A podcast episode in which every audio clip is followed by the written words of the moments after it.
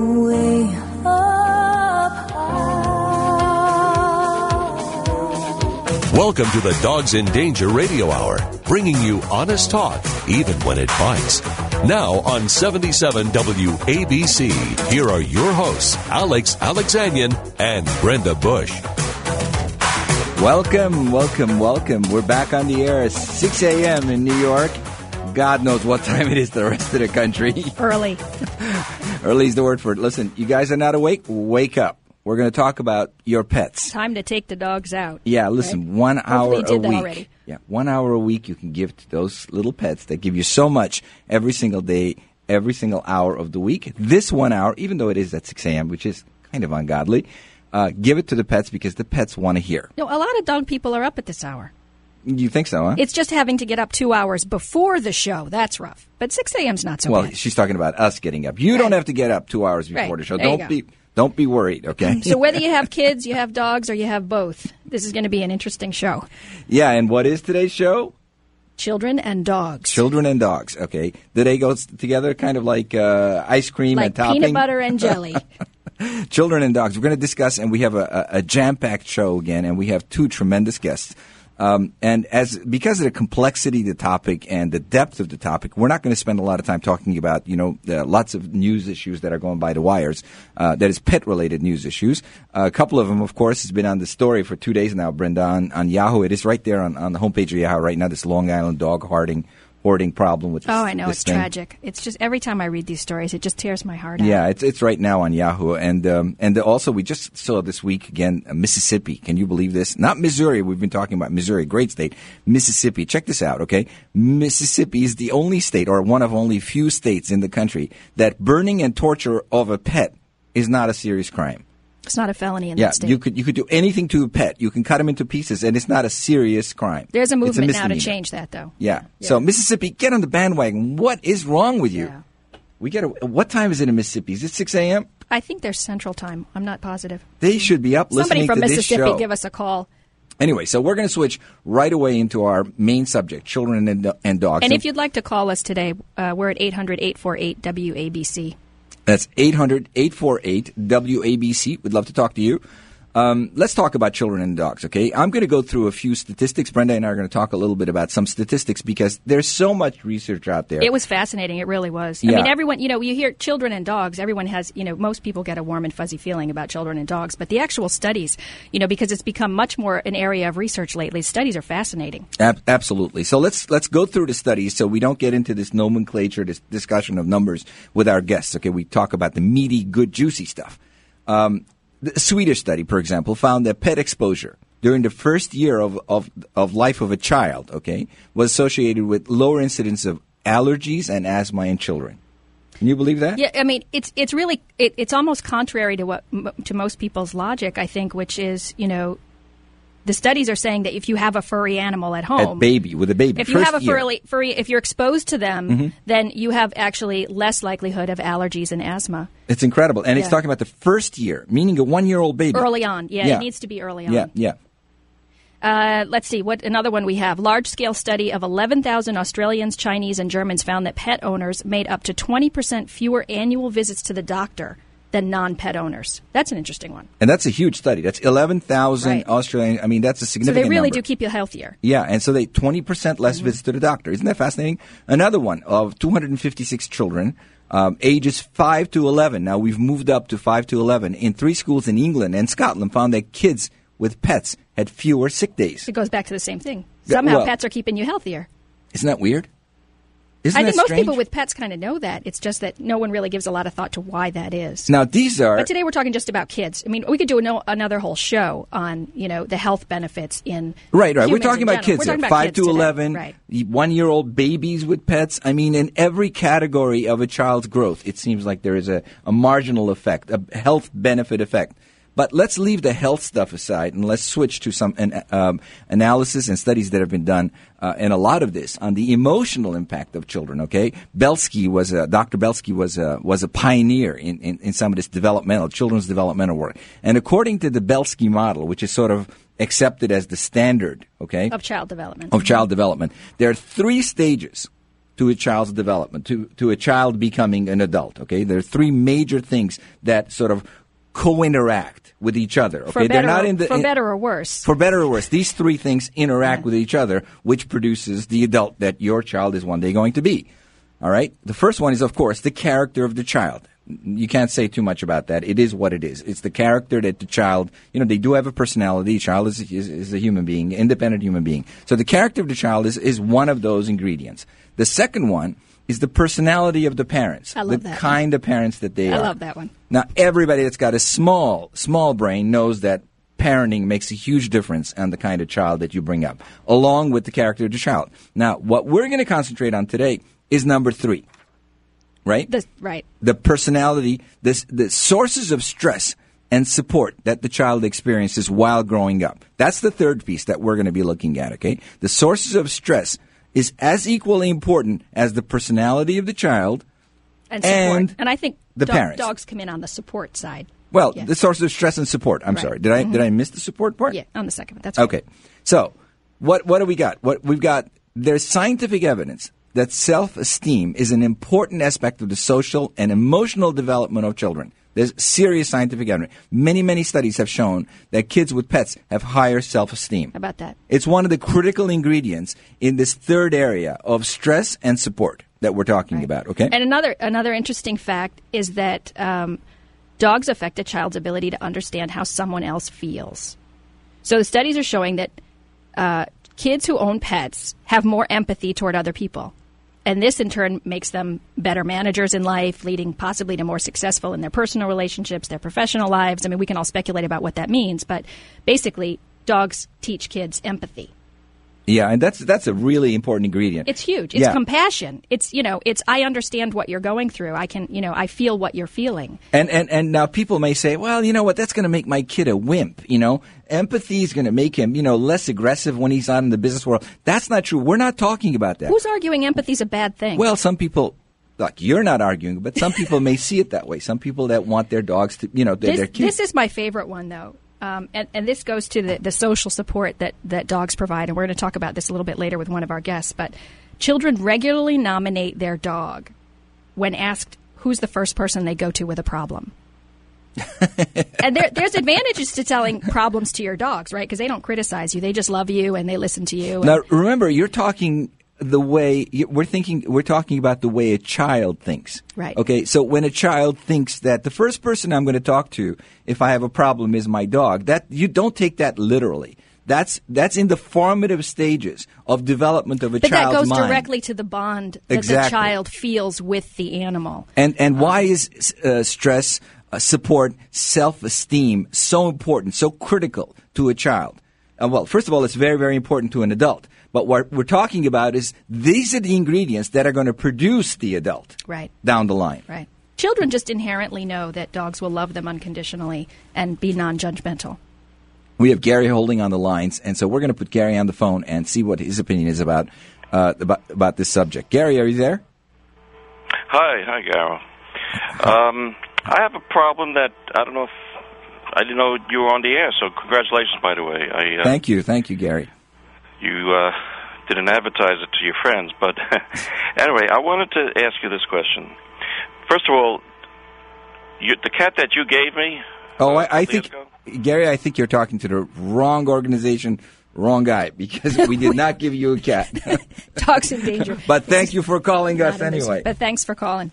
So anyway, so the uh, it, it's it's fascinating this studies that we've seen, and we're going to come back with one one of our guests. The first Yeah. one's going to be John Polis.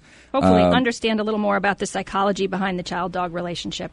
So, uh, we're going to go to our first break now Okay. and uh, be back in just a few moments with our first guest. And we're going to be going with our first guest. The number at WABC is 1 800 848 WABC. That's 1 800 848 WABC. And without further ado, I want to introduce to our audience John Polis, Senior Public Relations Manager at Best Friends Animal Society. We John? love those guys over at Best Friends. That's right. Hey, John, are you on? Hey, good morning, guys. How you doing? All right. Good all right. morning, John. You're on the East Coast today. I am. I'm down in Baltimore. Um, awfully cold down here. I hope it's a little warmer up at your place, but I trust that it probably is not. It is not. It is the same. It's warmer than yesterday. We have 27 degrees. Right. So, what time did you wake up this morning? I, well, I'm up and at 'em. Well, Just like I'm probably not as early as you guys did, but No, uh, I, I, well, we're at it. hopefully not. Hopefully not. So. Um, you have a tremendous amount of experience working, first of all, um, as an individual, obviously, but also as a senior manager over at Best Friends Animal Society. Let me ask you a first question on today's subject.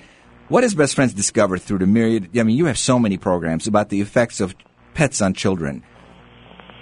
Well, you know, uh, we, we've got a number of outreach programs that are designed uh, to reach children, and the one of the main ones is I Read to Animals, uh, one that we've done for probably the last couple of years. It's not necessarily a unique program because there are various programs out there about reading to animals and kids having involvement, but um, one of the things that we've done is done some other things. Uh, we've built a, a humane education lesson in there, some you know, some writing, art, and crafts, and Well, wait, so reading, let's, John, let's go back. Sorry to interrupt you, but let's go back to reading to animals. Yeah. Now, how does the how does it work? And it sounds a little insane to be reading to an animal. So tell us more about why you do it and how it works. Well, it doesn't. And when I first heard about it uh, from our staffers when we were ri- originally working on it, I thought, is this a new therapy for the animals? And I'm trying to figure out how do they get, how does this work? How do you teach a dog to read, right? Right. Were you um, ever successful in teaching a dog to read?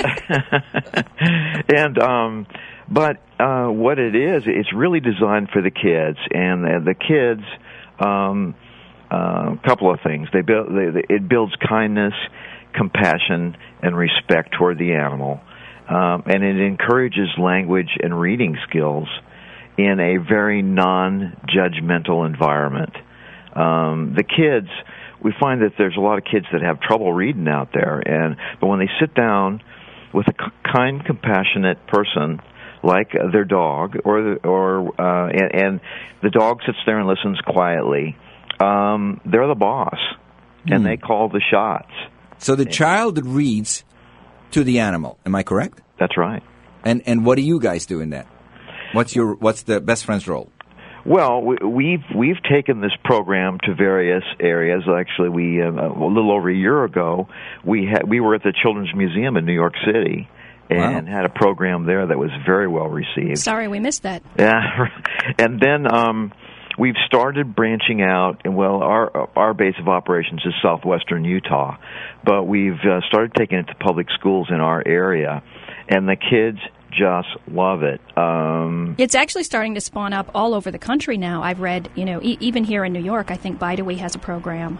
Yeah. Um, and uh, yeah, but it's, but it's let's been let's so be successful. clear about this. We don't you don't put this program forth to be able to teach dogs how to read, right? it's only so that the child fosters um, some sort of uh, and, and, and you know what you're you're better to speak of. But what does it foster in, in the child that he sits there and reading to a dog who clearly doesn't understand what you're saying? Well, it, mainly it's self confidence. We find that some of the kids that have trouble reading or that are a little bit hesitant about getting up in front of class, maybe their self confidence is down, Mm-hmm. when they have a non judgmental um, creature in front of them, um, they take over and Really? they blossom.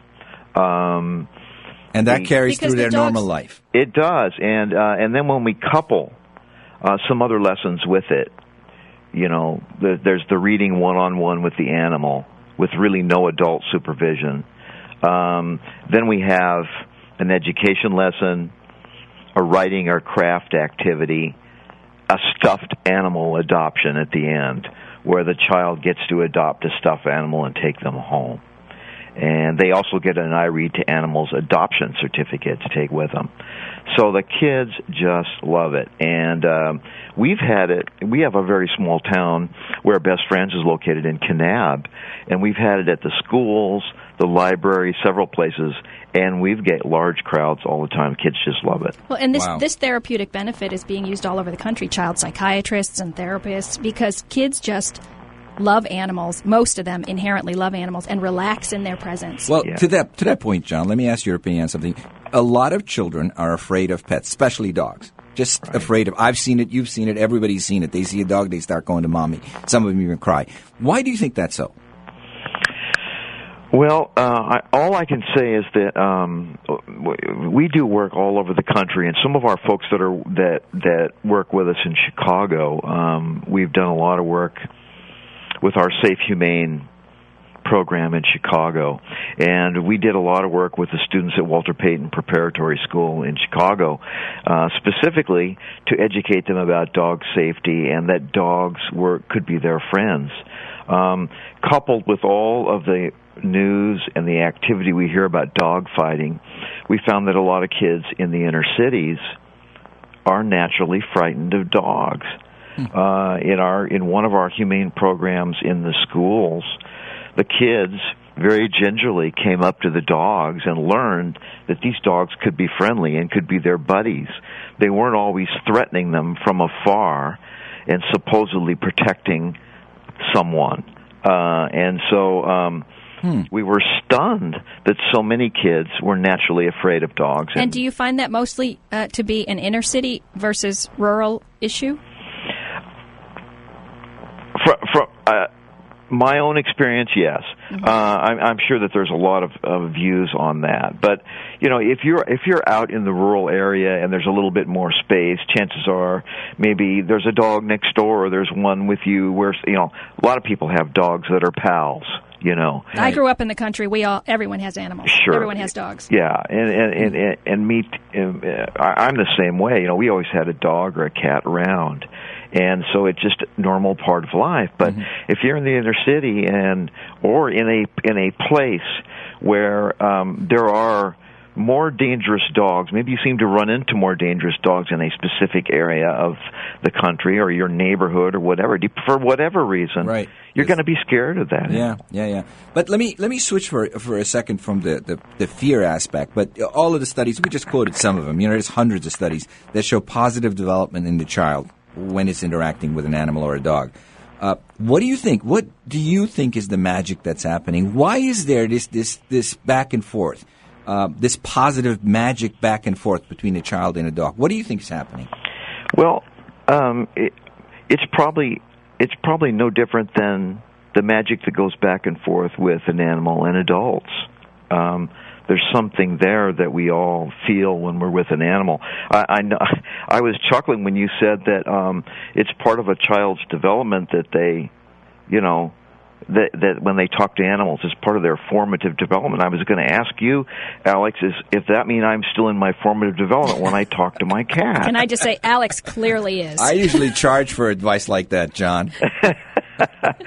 well, you know, um, you He's know convinced. that that little face is looking at you, and they look, f you know, that that animal's looking for guidance. It's looking for you to say something to them, and it it brings out the kind part of us, and kids feel that right off, and Right off, sometimes yeah. it's, it's joy.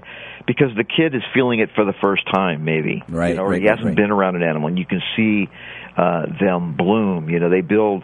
Um, there's there's all kinds of things that they get out of it. And and after an I read to animal session, uh, one of the boys got up and he was reading to a, a golden retriever called Pele, and uh, this is a therapy dog from Las Vegas that was in the program, and he looked up and he goes, you know. Pele is a very good listener. So, John, let me ask you this question. Now, this is another hypothetical, okay? But Yeah. the proof is pretty much unequivocally positive for children and, and, and, and pets. So, why wouldn't we just pass a law? Okay, now I'm going. I'm going to go out there, but sometimes you need to go Surprise, there, surprise. right? Wh- Why wouldn't we just pass a law that says each parent must adopt at least at least one pet in a lifetime of a child? Well, uh, probably That's be a nuts. good probably be a good idea as long as we could guarantee that those folks were really into what it takes to have an animal as part of the home. you can't mandate somebody has a pet just because No, it's no, good for but, kids. But sometimes you have to go outside the envelope. we can't really even get, get them to eat of it. fruit. Yeah. Well, that's a good point. Well, I- broccoli. Yeah, I mean, if, if everybody could feel what we feel by having our our pets and our best friends around, um, it would be good. Well, that's Um, like that's why programs like I Read uh, are, are are really so great for kids because even if they don't have a dog at home, they still have the opportunity to become exposed and to you know to learn the great benefit of it. when when we were in New York, uh, we had a Dutch family come uh, to the event, and they brought their two little, their a boy and a girl, because they're both allergic to animals, and they can't have one at home, so they got a chance to come and spend some time. And when you see that uh, a little girl um, or a little boy on the laying down on their stomachs with a book Right. in front of them and the dog laying beside them, kind of listening Yeah. it's quite the sight, you Yeah, know. yeah. And uh, and we've we've seen that over and over again with this program, and um, you know, the kids get self confidence to become better readers. Um, and the the interaction, the kids achieve a nice comfort level reading to the animals. Right, because it's right. one on one. It's safe, and as our as our folks say that run the program, there's no corrections here. Right. The kids are the experts, and the dogs are just listening. So this, this is a major outreach effort of of uh, best friends, then, eh? To Uh, it's it's not quite as major as we would like uh, as we plan to make it, but we're getting there. And uh, our humane education department is really runs this. Kim Dalton and Dr. Sandy Biner are the are the really the the driving force behind this program. Um, but you know we love it because we we can really see positive um positive progress and we can see how it lights up the faces of the kids when we're there Right, Yeah. and the And they- kids and the kids are, are as a as a byproduct, of, you know, of all the other things. They're they're becoming better readers, and they're liking the time that they're spending doing it, which is Yeah. was a, a great positive effect. I saw uh, an interesting quote from uh, Kim Dalton at Best Friends that said, "Reading to the animals seems strange to the adults, but you know, i- it's the adults that it has to be explained to. The kids just get it." Yeah, she says the kids get, you know, their imagination is really hard at work from the beginning. right. And, uh, um, and that we've also noticed that the, that at least in uh, a couple of elementary schools we've been in, it catches on between the teachers. They see that it's really a good program. So yeah, the program's really kindergarten through third grade. Right, right. Uh, but we've we've found that um, the more we do it, the, all the teachers want want us to come back, and uh, so it, it's been a it's been a joyous program to be involved in. Wow. Well, John, thank you so much for joining us this morning. We're out of time on this segment. Uh, really enjoyed the conversation. I just wish that all parents could hear this program. I, I think it would be such a Yeah. plus if they could, if we could just pipe this into everybody's home just for once. You know. And let's get let's get best friends to get uh, one of those reading programs going on regularly here in New York. There you go. Yeah, All that'd right, be John. great. I've got a few teachers who'll be your first uh, your your first volunteers, I'm sure. Right. All right, John. Go back to sleep. Hey, well, congratulations on your show. You guys Thank are doing you. a great job. Thank I Thank look you. forward to uh, being with you some more. Okay. Often. Thanks, John.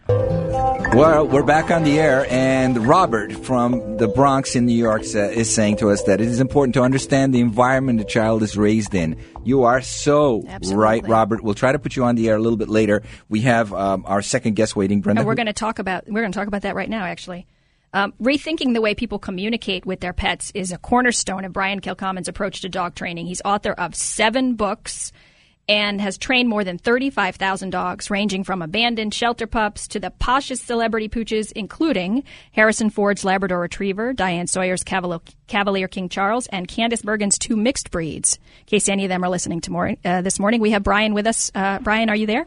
Hey, good morning, Brenda. Good morning, Alex. Good morning. Brian. So, uh, so are you up us. in? Uh, how many cups of coffee have you had? Two. Okay, you're working on the three, right? Hey, yeah, and I'm up early anyway, so At some point, we're going to stop talking about the I earliness of this so. show, you know, because I I feel for Yeah. the people that listen to us on podcast, you know, because we're on iTunes. They're listening in the middle of the This afternoon. They have the to way hear I'm us going to complain. get this thing to move forward and get a better time from ABC. That's that's my plan, master plan here. so, uh, Brian, uh, we I have a whole bunch of questions to ask you. I think you're a fascinating gentleman. Um, I, I want to start by talking about your book, okay, Tales from the Bark Side. yes.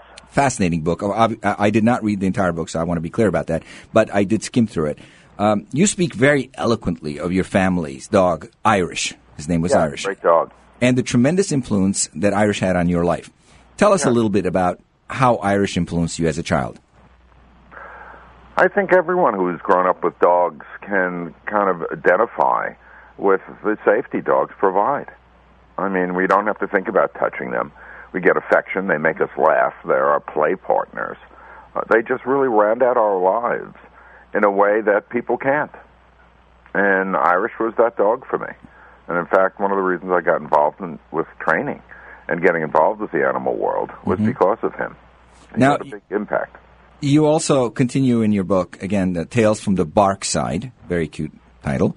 Um, you continue talking about Irish and how Irish served as an emotional buffer in your house, um, in between yourself and your father. And you talk about the, uh, the terror. Um, the quote is during a, a- time when my life was full of stress and terror. Um, tell us about what happened and Irish's role in the relationship between yourself and your father. Well, my father was an unhappy, violent man, and that was brought into the family, unfortunately. And Irish was, you know, as a kid, you talk to your dogs, you hold your dogs, and you do stuff with your dogs. And that, as a kid, that's what I did with Irish. You know, I used to go out to uh, the backyard or the fields with him, and just hang out with him. And it was a source of, source of safety and consolation. Um, and you know, one of the things people don't realize as our society has changed, you know, touch is really important for human beings. And when you, you with people, it's always iffy, especially now, with all the sexual connotations.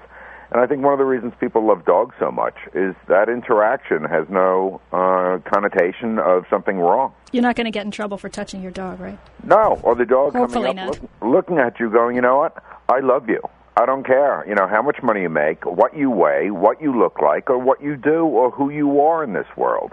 I love you for you, and I think that uh, non-judgmental relationship makes us better human beings. And- I know it has for me. And it, it was a dramatic uh, and you, it was a dramatic impact on your that particular period of your life where where your father and yourself were in uh, stressful Yes, very much so. very much so In fact, Well, one, and- one of the things I have to point out, Brenda and Alex, is my co-author is Sarah Wilson. I would love to take credit for the book by myself. But you didn't do it alone. Yeah, we should No, mention I- that. Uh, no, I didn't. So as far as doing this, uh, Sarah deserves accolades for. Well, thank you for clarifying that. As a person who's often left out of credit in our issue, I- I- I found I'm it- sympathetic to that. Right. Alex, help So thank you, Sarah, for your contribution. And I'm sorry that we didn't have her on the show today with us, too. hey, don't make me put you in a timeout. tell me something uh, uh, Brian how much of Irish do you think lives on today in Brian Kilcommons you know, it's not just Irish, Alex. It's all the dogs that have been in my life. I mean, the impact has been drastic. You know, they're with us 24 7. You wake up in the morning and they're standing there wagging their tails looking at you. Uh, But- And you go but- to bed at night and, you know, they're there again. Right, but but what I'm focusing is is on that segment when you're Childhood. yeah the childhood segments one year old to probably twelve. How and, and that's why I'm focusing on Irish. How has the relationship with Irish do you think developed you into the man you are today? It taught me kindness and caring. I mean, th- this is somewhat off color, guys, but you know, I'm going to go with it. At one point, I'm with my brother, and we're looking at Irish, and he is somewhat stimulated, and the anatomy of a dog is a little bit different. Yes. And both of us looked at each other, and we thought he had a tumor. so we called the vet. you know, we were like seven and eight. But we loved this dog. We didn't want anything to happen to him. The vet thought it was amusing with the questions that we had. But I think it brought out a certain level of caring uh, about something other than yourself. Yeah, that's the primary part. I'm going to put on Robert, who's been holding on the line for quite a long time from the Bronx, New York. Uh, Rob, Robert, are you there? Yes, I am. Hi, Robert. How are you? Yeah, good morning. Good morning. Uh, you sound like you need a cup of coffee. No, I'm good. Um, this is um, just the normal me. So uh, we have Brian Kilcommons on the phone with us. Robert, do you have a question? Yeah, well, um, I just wanted to comment on something you guys said earlier. Absolutely. Go ahead. The the other, other than those three areas um, as, of, of the child upbringing, the personality of the parents, and the child, the in- inert um, personality, the if, um, effective environment of the child is also very very important. Um, I grew up in Jamaica, and we had dogs, but I was also um, very frail coming up, and I was teased a lot. So um, the old folks used to protect me. So I grew up feeling more at home dealing with children and older folks, and that's a part of me up to this day. Mm-hmm. I I also was a after school teacher um, here in the in the in the Bronx, and you see a variety of different cultures, and I could tell you that I do agree with you that having someone reading um, to a dog or to a pet and not having any kind of um, um, negative reaction from that individual uh, or that animal is is a very positive uh, uh, situation to set up. And you know, in the inner city, most young folks have a, a, background where the dog was not in a positive sense, whether it's coming up from seeing Mm-hmm. the dog used as a tool for controlling crowds or seeing it used Right, as right. Fighting. Right. And that's where the fear, that's what we talked about with John Polos before. Maybe that's where the fear emanates from. Absolutely, absolutely. So um, I, I do believe that uh, removing that type of um, um, thought process and the values that you, you, you would gain from all that is, is, is the trust that they have with the animal and, and the self-esteem part of it. So all of that, you know, put in together, I, I strongly do agree with you guys. And I think you guys are doing a good job. Thank you, Robert. Thank you. Thank you for Thank- calling this morning. Thank we appreciate you, Robert. your comments. Appreciate it. Brian, Yes, ma'am. um, in your book, Childproofing Your Dog, um, trying to help people understand the psychology behind the relationship, uh, the child dog relationship, and some common mistakes that people often make with children. Um, can you tell us what are some of those common things that maybe people could try to avoid? Common mistakes that people make with kids. Lack of common sense. Okay, that's a little difficult one to. Uh, Listen, dogs are predators. You know, we make them into fur babies. And we don't use common sense going, okay, instead of going, nothing's going to go wrong, why don't we look at what if when you're dealing with an animal and a child? One of the things in the child proofing your dog, we developed an acronym called SAFE.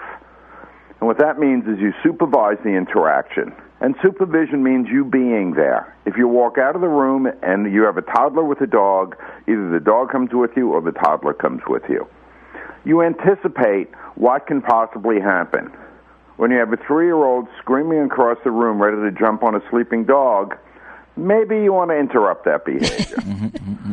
So, so there are some negatives. Okay, we've been we've been talking about all the studies that show all the positive. I mean, you know, uh, twenty percent fewer visits to the doctors. You know, less sick days being taken in, less allergies. yeah, but they're all positive to the kids, right? Now we're talking about there are some No, there no, are some no, no. potential I- I negatives wanna to the stay- dog. No, I want to stay with the kids. Let's talk about something that he just brought up. Okay, he won't said- let me go to the dogs. No, I don't want to talk about the dogs. I want to talk about the kids. And the kids, in this case, you're telling me that there is some aspects of the the pet child, okay, and I'm talking early early childhood, um, that there's some negatives there. Tell us more about the negatives, okay?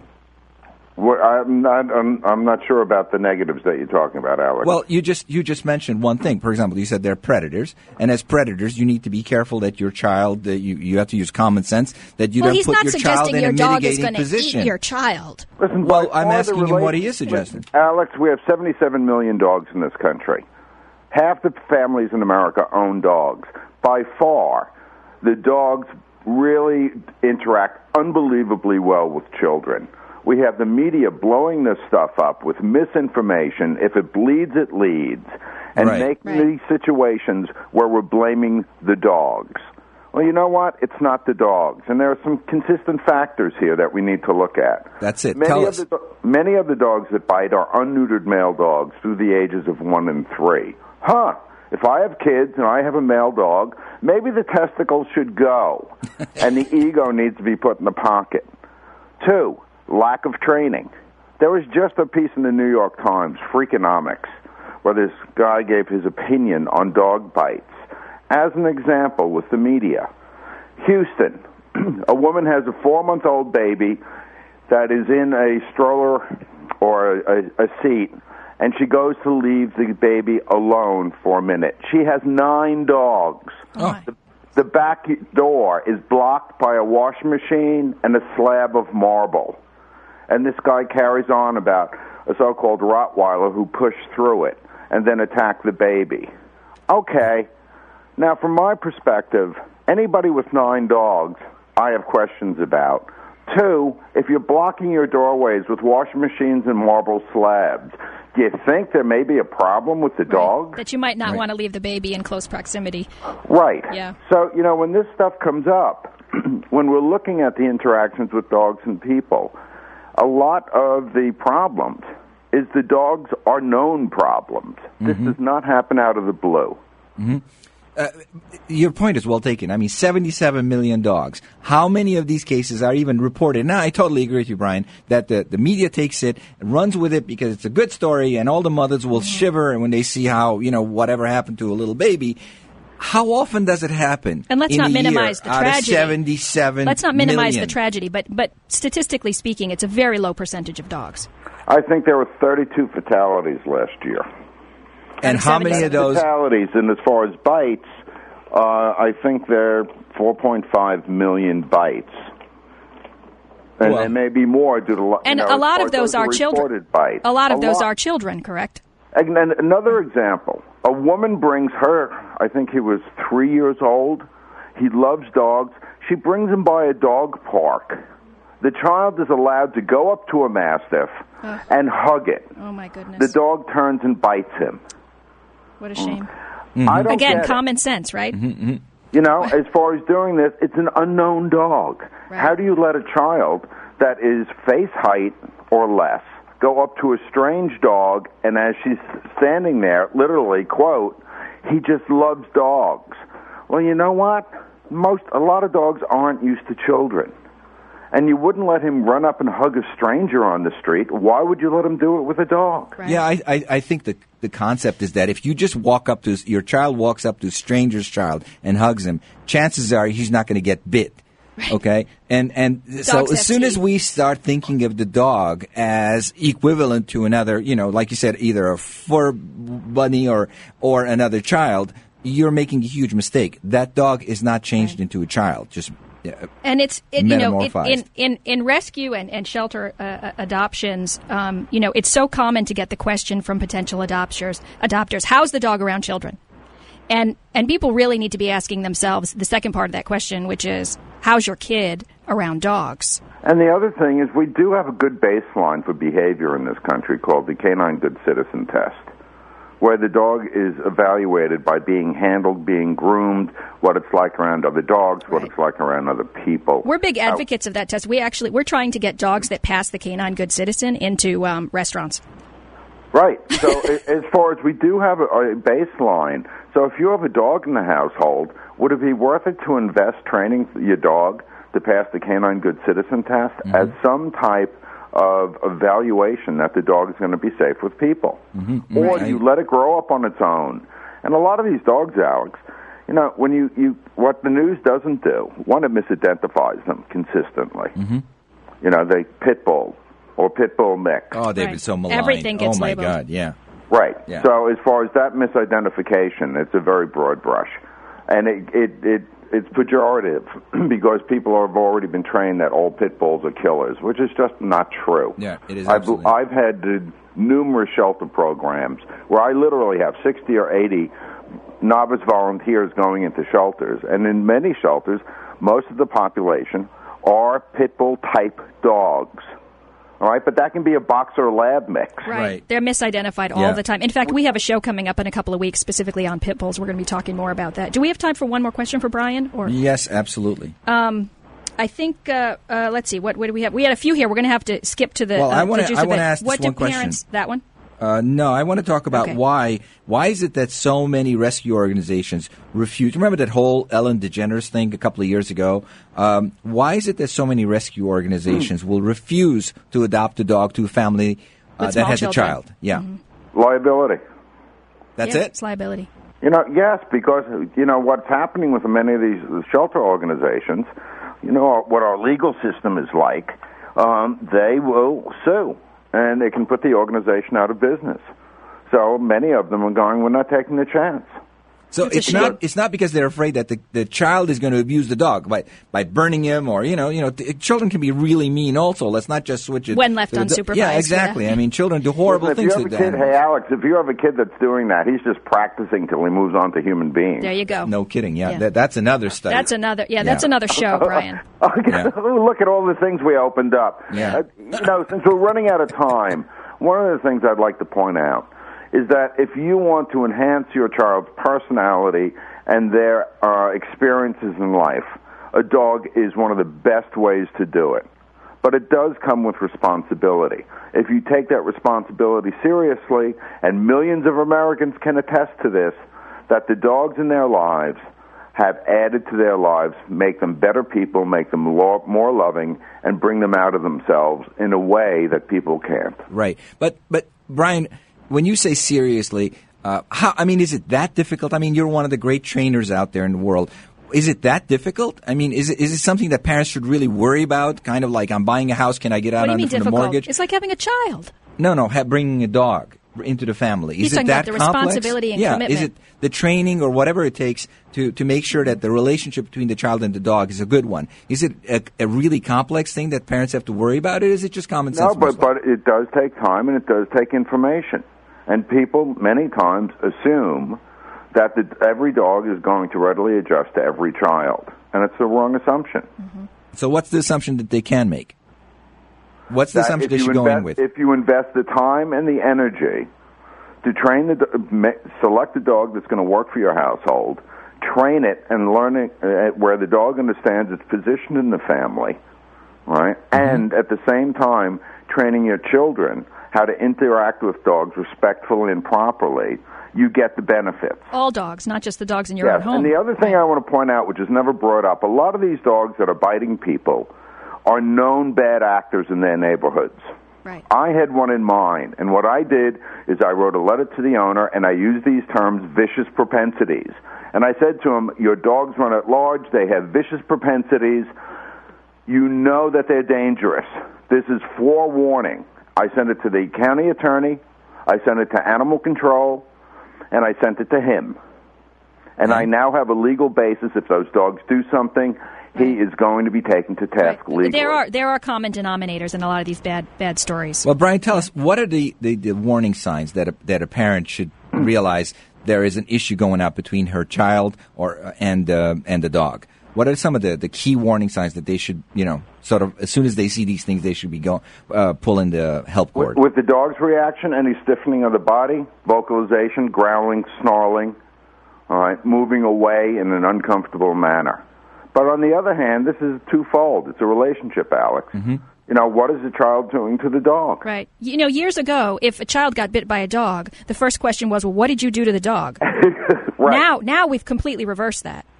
Exactly. We expect dogs to never, ever, ever react under any circumstances, and it, it has to be a mutual relationship, just like Right. So, what are the parents doing to teach the child and the dog how to interact safely and happily? A- And on that note, um, we recommend uh, child-proofing your dog uh, as a good place to Brian's start. book. Yes. Yeah. That's Yeah, and our, one of our major training books is My Smart Puppy. It comes with a DVD, and the DVD is great to sit down with the family, including the children, to show them how to interact and start communicating with dogs. Mm-hmm. And we fun have a link to that on our on our website on There's the radio lots Hour of stuff on our website, yeah. all the information we talked about today. Absolutely. So thank you for joining us, Brian. We really appreciate it.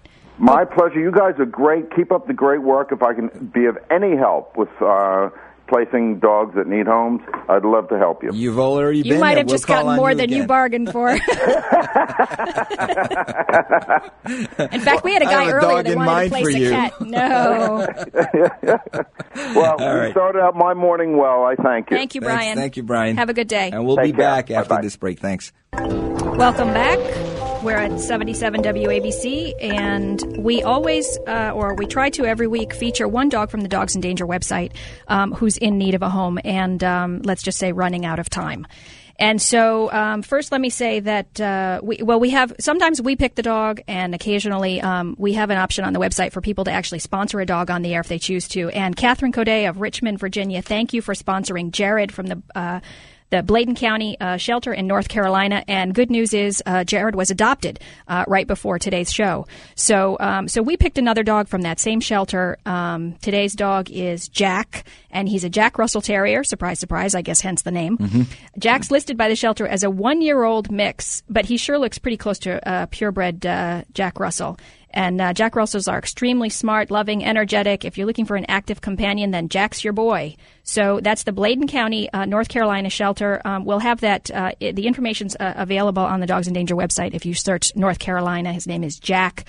And uh, this shelter actually has. Um, a whole group of um, volunteers uh, that have transport available. So Yeah. even if you're not in the North Carolina area, and let me tell you, Jack's like doing. you.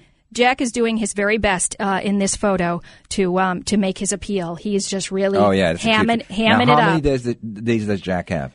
Uh, it's saying two days left. Two days left. Okay, Yeah. guys, did you hear that? So, okay, there's time is over the sixty thousand people listening to this radio station in New York alone. We don't even know how many in New York, uh, out, uh, outside of New York through the website. Right. Please, Let's Jack's got dog. two days left. Yeah. We they all on the deserve. They all deserve loving homes, but look, we can only pick one dog for each show to feature. So that's that's what we've done. What Let's talk about next week. What a fascinating show this was. Yeah, it was a great show. I mean, it's Yeah. a it's a huge subject. Thank you to both of our guests. Yeah, a- such a and I love the way it switched back and forth. All this positive stuff, and then suddenly this negative comes in about uh, children getting bit. You know, four and a half million bites, whatever. Not all children, mind you. You know, so it switched to the dark side and came back to the other side. And you know what? The end of the day, it's a great thing to have. Overwhelmingly positive. overwhelmingly Yeah. great thing. Just Sure you need to have a little bit of common sense. If you don't have the common sense, It takes some maybe time you should stay away from having a kid altogether. Yeah, right. Rethink having that? the kid. Forget the dog. Forget the kid. Go to the movies. That's the advice. If you don't have any common sense at all, how's that? Anyway, tomorrow, next week's show. Okay, we're gonna we're gonna go over to another major subject: pet overpopulation. Is it reality or is it a myth? That's going to be a great discussion. It's a great discussion. Yeah. Looking forward to it again. 6 a.m. next Sunday. The Dogs in Danger Radio Hour. Back with Alex. And Brenda next week. See you guys then.